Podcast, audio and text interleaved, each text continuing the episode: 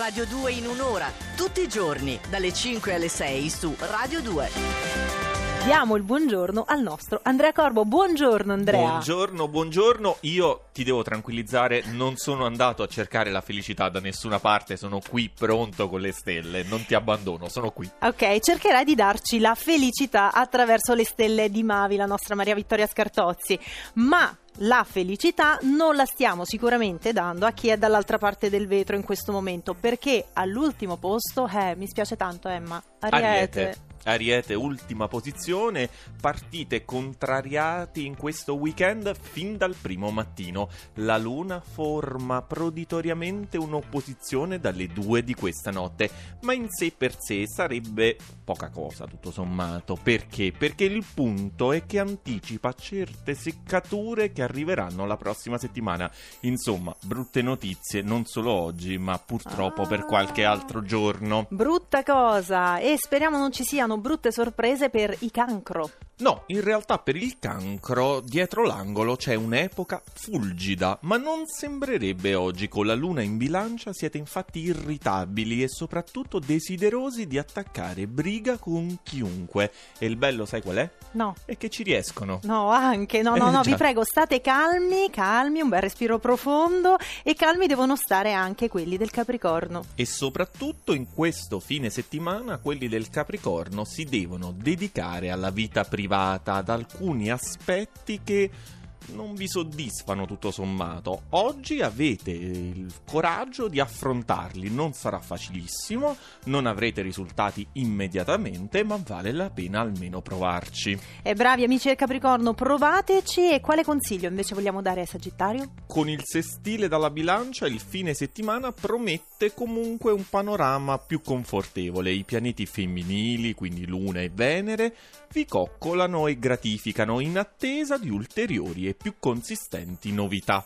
Diciamo un buon oroscopo, nonostante la posizione non sia delle migliori, però un buon oroscopo per il Sagittario. Possiamo dare qualche notiziola magari migliore di quella che ci si aspetterebbe agli Scorpione? Oggi siete ancora in realtà in una fase di transizione. Riflettete, riposate, affilate le armi, pronti a tornare sulla breccia già dalla prossima settimana con incredibili e sottolineo incredibili svolte. Ah, che bella notizia. Meno bella invece quella che sto per dare a me e a tutti quelli dei pesci. È il nostro turno, purtroppo. Ma tutto sommato siete a, quasi a metà classifica, non eh, sarebbe però, neanche così male. Però... È stata infatti purtroppo per voi molto stressante importante, l'abbiamo vista, l'opposizione dalla Luna, uh, soprattutto uh, perché sommata a Marte, quindi un po' di fatica, un po' di stanchezza, ma avete saputo ammortizzare il tutto con sapiente strategia e oggi, sorpresi e compiaciuti, ve ne rendete conto.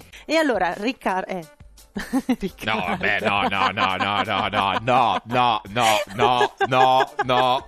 No, no, scusa, scusa Andrea, non volevo. È che abbiamo sentito prima il nostro Riccardo parole. Pandolfi e sono abituata, insomma, certo. a, ad, ad, essere con lui in conduzione. Scusami, Andrea Corbo, ecco, puoi mettere anche la lavagnetta con su scritto il tuo nome come hai appena fatto, grazie, molto gentile.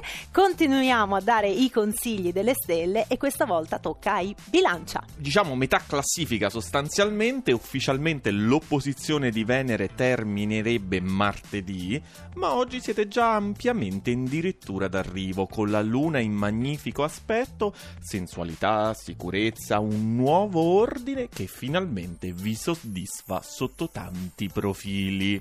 E qui puntini, ah, puntini, ah, puntini. Ah, ah, eh. Chissà quali saranno tutti questi profili e chissà se la Luna vuole aiutare anche i gemelli? Luna armoniosa ed equilibrata in bilancia e quindi indicata per i gemelli a temperare gli eccessi cui vi ha portato Marte che vi ha dato tanta energia.